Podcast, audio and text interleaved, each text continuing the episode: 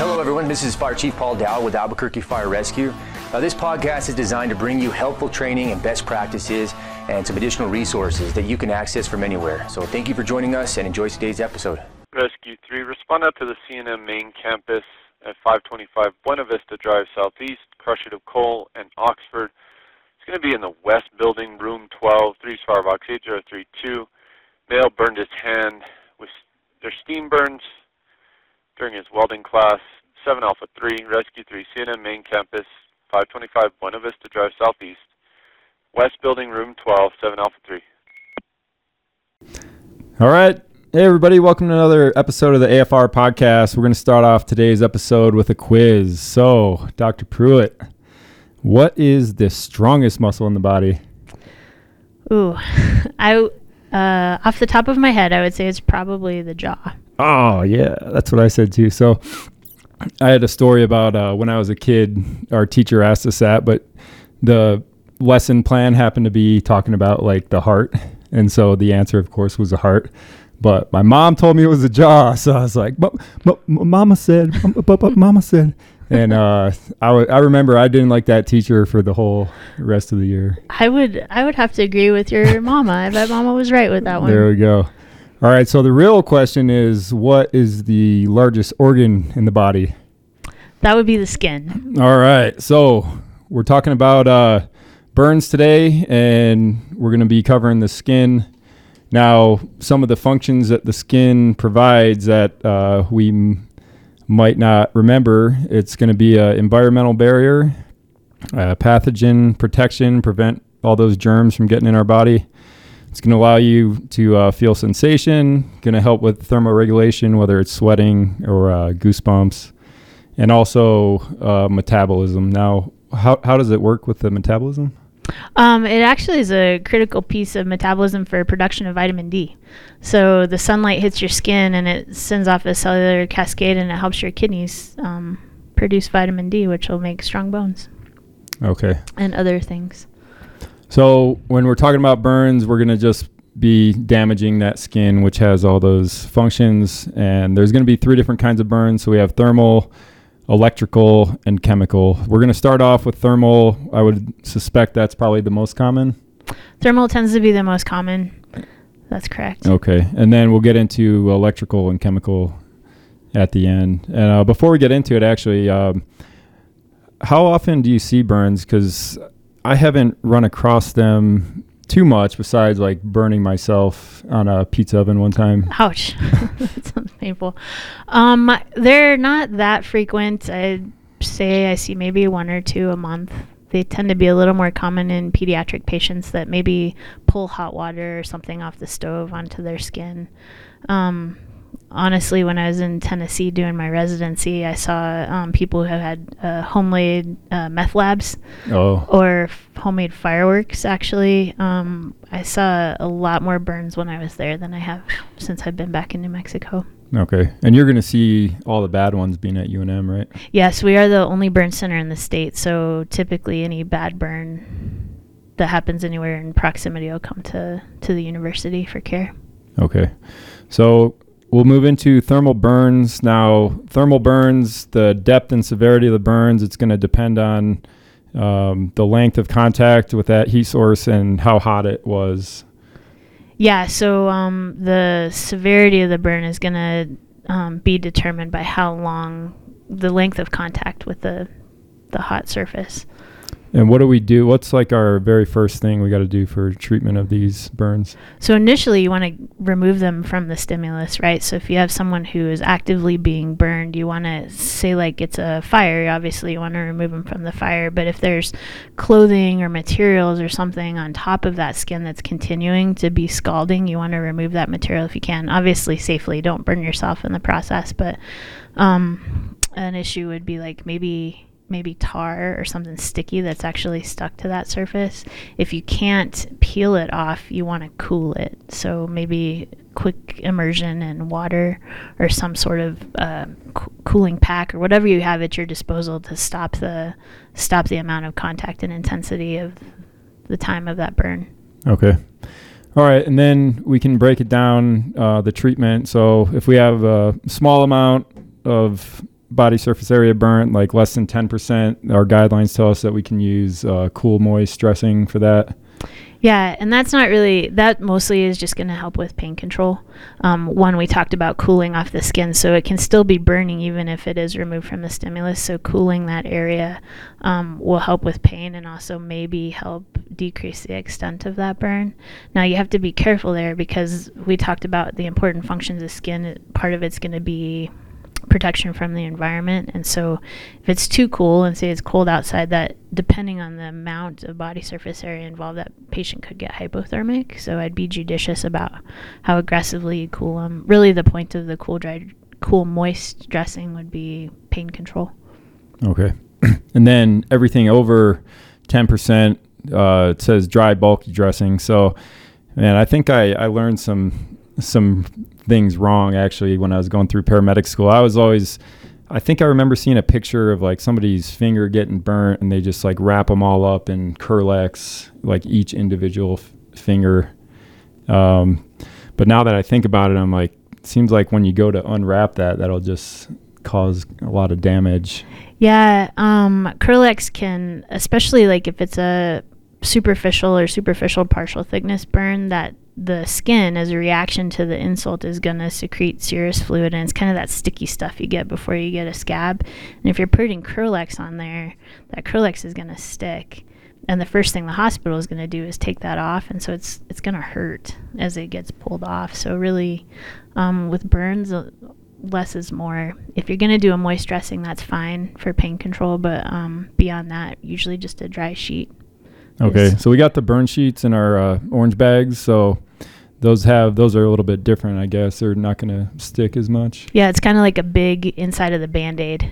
oh, okay. kind of thing um, that doesn't stick to the to the serous fluid that comes out. And what that'll provide for you is it'll protect against so all the functions that the skin does that that skin that's now gone can't do um, would be protection from the environment, keep keep germs out, keep heat in. Um, all those things. Just a dry sheet can go a really long way.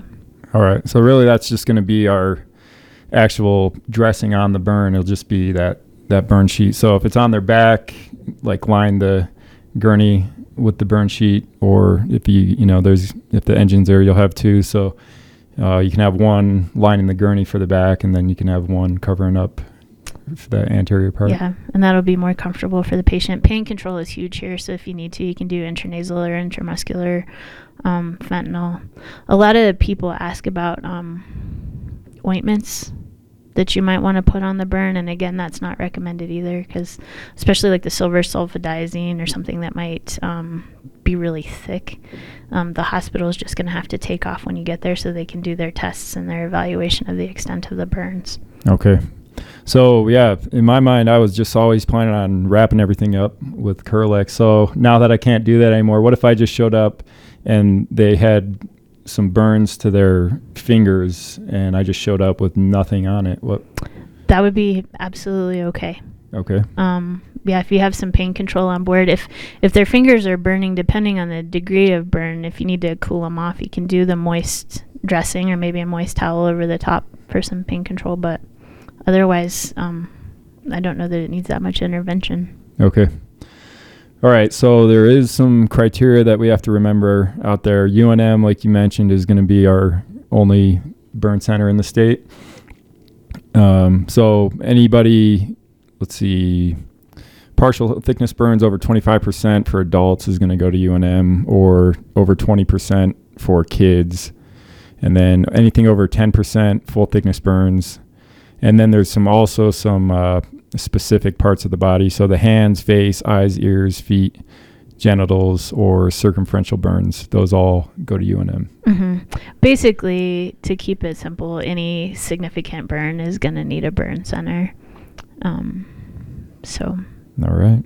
Now, how do we calculate that um, body surface area? I mentioned all those numbers before, but uh, is the best way to remember okay. it. Okay, so I'm sure everybody's been taught the rule of nines. So if you can break the parts of the body into factors of nine, so uh, in an adult, say an arm would be 9%, a leg would be um, 18, head would be 9, and uh, kids are a little bit different, where the head is a little bit bigger. So the head in a child would actually be 18, and the extremities are smaller, so they'd be 13 and a half each. Okay. Yeah. So to make up for the bigger head, they cut the the legs down to 13 and a half only. Yeah, yeah. So that's a lot of math for me. I don't know about you, but I am terrible with numbers. And then you put nine as a factor in there, and it just hurts my head. so one thing uh, I learned in residency that I tend to use more often than the rule of nines is um, just the palmar method to estimate body surface area. And what is that? Um, so if you take the patient's palm, so it can be a child Oh, or an adult. I was just thinking about this and using my own hand, and I'm glad you brought that up. Yeah, so it, it has to be the patient's hand, and that's going to be proportional to the body surface area, and it includes the fingers. So if you take the palm, including the fingers, that's 1% of your body surface area, and you can put their palm over the area of the body that's burned and get a very quick, fairly accurate estimation of the area that way. And then you don't have to do any multiplication involving nines. All right. And that's to get body surface area. Again, I mentioned the criteria earlier. And then there's also, uh, so that's how much of the body is burned. And now we have the depth of the burn. So can you go over the different depths? Yeah, so superficial is pretty easy. That's going to be your basic sunburn. The skin's going to be a little red, a little tender to the touch, and warm, but that epidermis is not violated. Um, what used to be referred to as a second degree burn, there's now two um, two basic categories for that. That's going to be your partial thickness burn. So you can either have superficial partial thickness or deep partial thickness burns. The way to tell the difference between those, so think about your sunburn that turns into a blister. And then when that blister peels off, it's very moist underneath and still very red and tender. That's going to be your superficial partial thickness. Okay. The deep partial thickness is going to be that first layer of skin that's removed, just like that blister, but it's going to be dry underneath. It's still red, still tender, but it's not going to be weepy like the superficial partial Okay. thickness. So I think be. my uh, my pizza oven burn, I think that was a superficial partial thickness because it had a big old blister. And then uh, once that blister popped, it was real moist underneath. Okay. Yeah. Those are, these can be very painful. Is there a is there a fourth degree burn? I thought I re- remembered learning about that at one point. I think the fourth degree went away when they divided the superficial partial thickness into two. Um, the new third degree is um, what they call full thickness burn now. Okay. All right. So we talked about some of the treatment that I was planning on doing everything wrong, wrapping in Kerlix. Don't do that anymore. Uh, burn sheet. Uh, we talked about pain management. You already mentioned that. Now, I also remember having to memorize that Parkland formula. Yeah, another bit of math that just makes my head hurt. Um, luckily, more and more research uh, with burn victims has come out that's pointing to a lot of fluid can actually do more damage. And so, what we're starting to titrate in the hospital too is monitoring really closely urine output and not so much flooding these patients with fluid up front, but giving them enough fluid to keep keep their urine output up, but not so much that it's changing their electrolytes. So if we have somebody with a pretty decent burn, you know, what sh- what should we get started with? Okay, so you'll see this emerging literature reflected in our guidelines. Um, if it's greater than 20% body surface area, and now that we can measure that using the palmar method, that's a little easier. Um, we're just recommending a pre hospital bolus of 500 to Okay. start with. And when you're talking about IVs and burn patients, I remember learning that you don't want to start it on an affected extremity if you can avoid it. Is that something else I got wrong? Yeah, no, you're absolutely right. Um, the recommendation would be to not go through the burned area if possible. Now, if your patient has such extensive burns that you really do need to get this bolus going um, and give them some IV pain medications, and it's it's okay to go through that burned area if you have to, but it's not recommended. Okay. All right. So somebody that's been significantly burned, you know, most likely they've been exposed to a lot of heat. They could have been in a structure fire, say. Um, so there's a chance that there's going to be some airway involvement too. What's that going to look like? And then, you know, what do we have to worry about with that airway? So anytime you have a burn patient, especially a thermal burn patient, um, airway is going to be your number one priority. Um, things that you could look for for impending airway emergency would be soot in the mouth. So if they're coughing and there's sputum coming up with black specks in it, or you look in their mouth and you see their tongue or their teeth are black. Um, singed facial hair is another clue to possible airway compromise or impending airway compromise. Okay. So if you see singed facial hair but you don't hear stridor, should we just think it's on the way?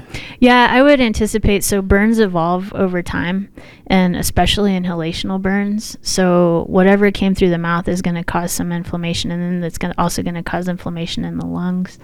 Um, just because you don't hear stridor right now doesn't mean that it's not coming. So I would anticipate with every burn victim, anticipate that it's going to get worse before it gets better. Okay. If we have a say a person, he's got uh, singed facial hair, he's got soot all around the mouth, but he's still conscious. What's the treatment going to be for that person? So that's a patient where you're worried that his airway is going to get bad, even if it's not bad right now. So that's a still a critical patient you want to load and go quickly with. I would still do high flow O2 and Okay. support that airway as And actually, as you start to hear uh, stridor on that patient, but he, he is still conscious. So when you hear the stridor, what are you going to do? You could try. So this is a patient that's going to need to be intubated. You can try. I doubt he's he's probably still going to have a gag, so you're not going to be able to. There's really not much we can do since we don't do RSI or rapid sequence intubation with a paralytic in the field, um, other than supporting that airway on the way to the hospital right now. All right, get him to the hospital Yeah. as fast as you Yeah. can. Now, what if he goes unconscious on Um, the way? So if he goes unconscious, that's when I would move to try to intubate. You're probably going to get one look, and I would anticipate that this is going to be a difficult airway. So have all your stuff ready to go. I'd use a smaller tube than normal. So um, average, say, adult male would take maybe a 7.5 ET tube. I'd probably start with a 6.5 for my first look. And then um, if that fails, I would have a low threshold to do a cric. This is the patient that would likely need one because the upper airway is becoming obstructed. Okay, and trying to intubate this person is. Uh, are you a fan of the bougie? Absolutely, absolutely. Okay, and now if this person, again, they've they've got these signs, they've got the stridor present, then they went unconscious.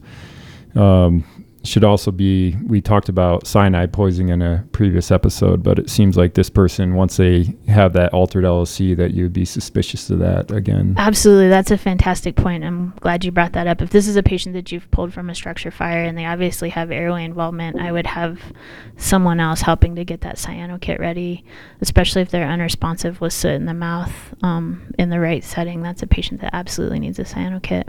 Okay, and and real quick, not the whole episode again, but what's going to happen with that cyanide poisoning? So the altered mental status. Altered mental status. Um, it's basically the byproducts of the synthetic materials that are burning, so it's going to shut down cellular metabolism and basically suffocate cells from being able to use oxygen. So you're looking for altered mental status, abnormal vital signs like tachycardia, um, soot around the mouth would suggest that they were exposed to it, and um, really low threshold. You're kind of looking for the patient that was pulled from an enclosed structure fire. Right. and these patients can end up hypotensive eventually. eventually hypotensive yeah they start where everything is kind of sped up so they're breathing fast their heart's beating fast they're trying to compensate for the cellular hypoxia and then as cells start to die everything starts to slow down so they might get bradycardic might get unresponsive hypoxic um, shallow breathing so really the whole spectrum Okay, and then we got the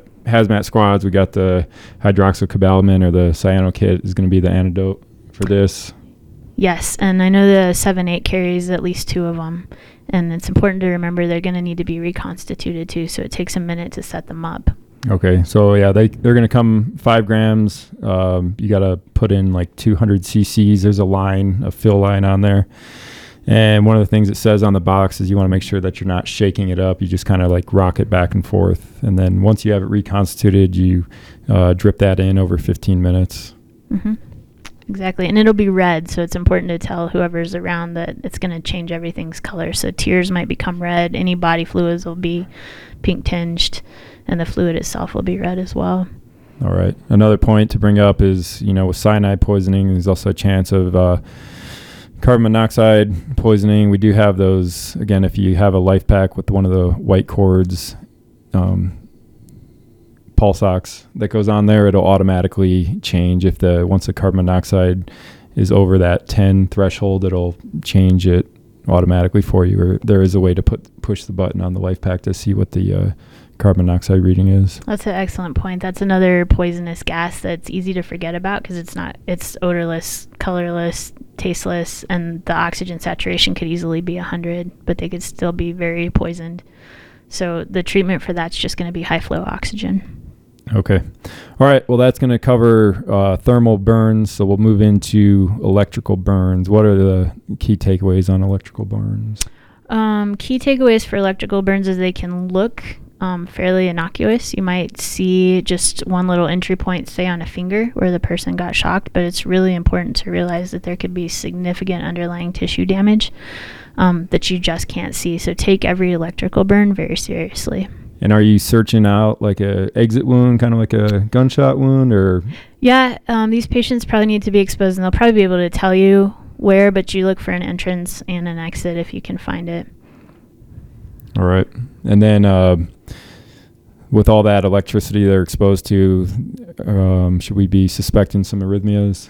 Yeah, you can. So one reason why it's important to look where the entrance and exit is, is because you can tell what tissues were affected in that arc. So, say my right finger has maybe an entrance wound and my left finger has the exit wound. What that tells you is that arc of current just went straight across all the structures in my chest, including my heart. So, you can kind of map what organs you think would be affected or even what size muscle groups might be affected because you just imagine that all that tissue is being damaged as that current is going through. So and what's in, uh, important? So we're on scene. We might have access to some more information that the ERs can have access to. What's some uh, information that you would want if there's another electrician there? So important questions to ask would be what type of current is it? So is it AC or is it DC?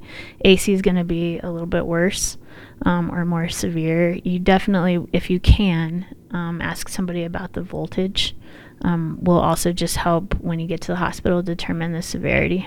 Okay. And treatment for these electrical burns, I would imagine pain's going to be. Um, Pain control will be big. Um, I would go ahead and start to bolus this person. Um, it can basically, depending on the muscle groups that it goes through, can basically put you into instant rhabdo okay. with muscle destruction. So fluids is a good idea. Also, if it goes through any cardiac um, muscles, you can try to anticipate arrhythmias, and a 12 lead would impor- be important, and it wouldn't be a wrong idea to get the pads on there and um, be ready to defibrillate if you need to. All right. Now we'll move on to chemical burns. So let's t- think of a unknown chemical powder that's burning through somebody's uh, forearm, say. Okay. Um, so if it's a powder, um, initial actions would be pretty simple. Just try to brush it off. Um, and obviously not with a bare hand because then it would burn you. You want to be as safe as you can and use either a paper or whatever you have at your disposal to get that off of there to stop the stop the burning. Meanwhile, it'd be important to try to identify that material. Um, all right. Then once it's all you brushed off what you can brush off, but it's still kind of some of it still got and uh, is burning that skin. How do you do the um, treatment on that? The next step would just be copious irrigation, and usually water is fine for the majority of these types of burns. So if there's a sink nearby, don't wait to get them in the ambulance to get that stuff off of there. Okay. Um, if there's a sink or some form of water, try to do that immediately. Yeah, or at the workplace, a lot of the you know workstations all have those. Um, eye stations, irrigation stations, mm-hmm. things like that. Exactly. Uh, what about if it's in somebody's eyes? How do you treat that? Same thing. So the eye wash station, if you can, copious irrigation is going to be the answer for that. Um, if you don't have water immediately available on scene, you can use uh, normal saline bags. They'll be fine.